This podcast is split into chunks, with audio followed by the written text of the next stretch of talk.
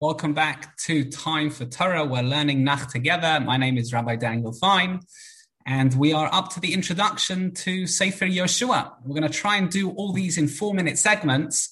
They're an exciting and meaningful time together. Yeshua, who was he? What was the book? What is the Sefer? The Gemara Nadarim says that had we not sinned with Chet HaEgel, all we would have got is Sefer Yeshua. We explained last time that Navi is about tshuva, is bringing people back to a place they know they should be. Sefer Yeshua isn't fully that because it's got the Ereka, the map of the land of Israel. It's very precious, therefore. Who was Yeshua? Who was Moshe? How do they somehow interlink? Rashi comments already, the beginning of Sefer Yeshua, it starts with a vav. A vav is a link. This is the next part of the 5 books of the Torah. Remember, the Gemara Bava Basra says that according to some, Yeshua was the one who wrote the last 8 psukim, the verses of the Torah, because they delineate Moshe dying. How do Yeshua and Moshe compare to each other, if we can make such a comparison?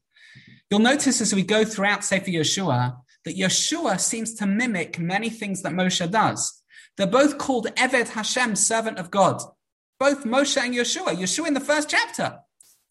They both split things, whether it's the sea in Moshe, the Red Sea, or the Jordan. They both perform bris milah for the entire nation. Or they oversee, they manage that project. They're both performing miracles in front of the entire nation.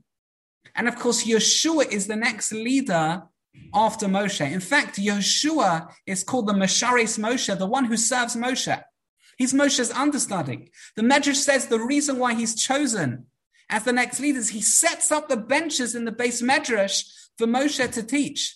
He's the next best thing, so to speak. He is the continuation, the continuity to what Moshe did. The gifts they give us parallel this. Moshe gives us the Torah. Yeshua gives us the land of Israel, whose job it is to reflect Torah. The Gemara Bava Basra says that Moshe is the son, or he was said to be the son. In a metaphorical sense, of course. Whereas Yeshua is the moon. The job of the moon is, of course, to reflect the sun. Yeshua is, to a certain extent, Moshe part 2.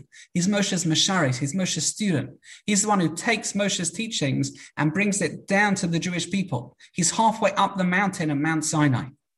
And therefore, what we're going to see is the Jewish people making a transition from the miracles of the desert to a slightly more natural scene, a more natural phase in the land of Israel. That starts with chapter 1 of Sefer Yeshua. Please, God, that will do tomorrow.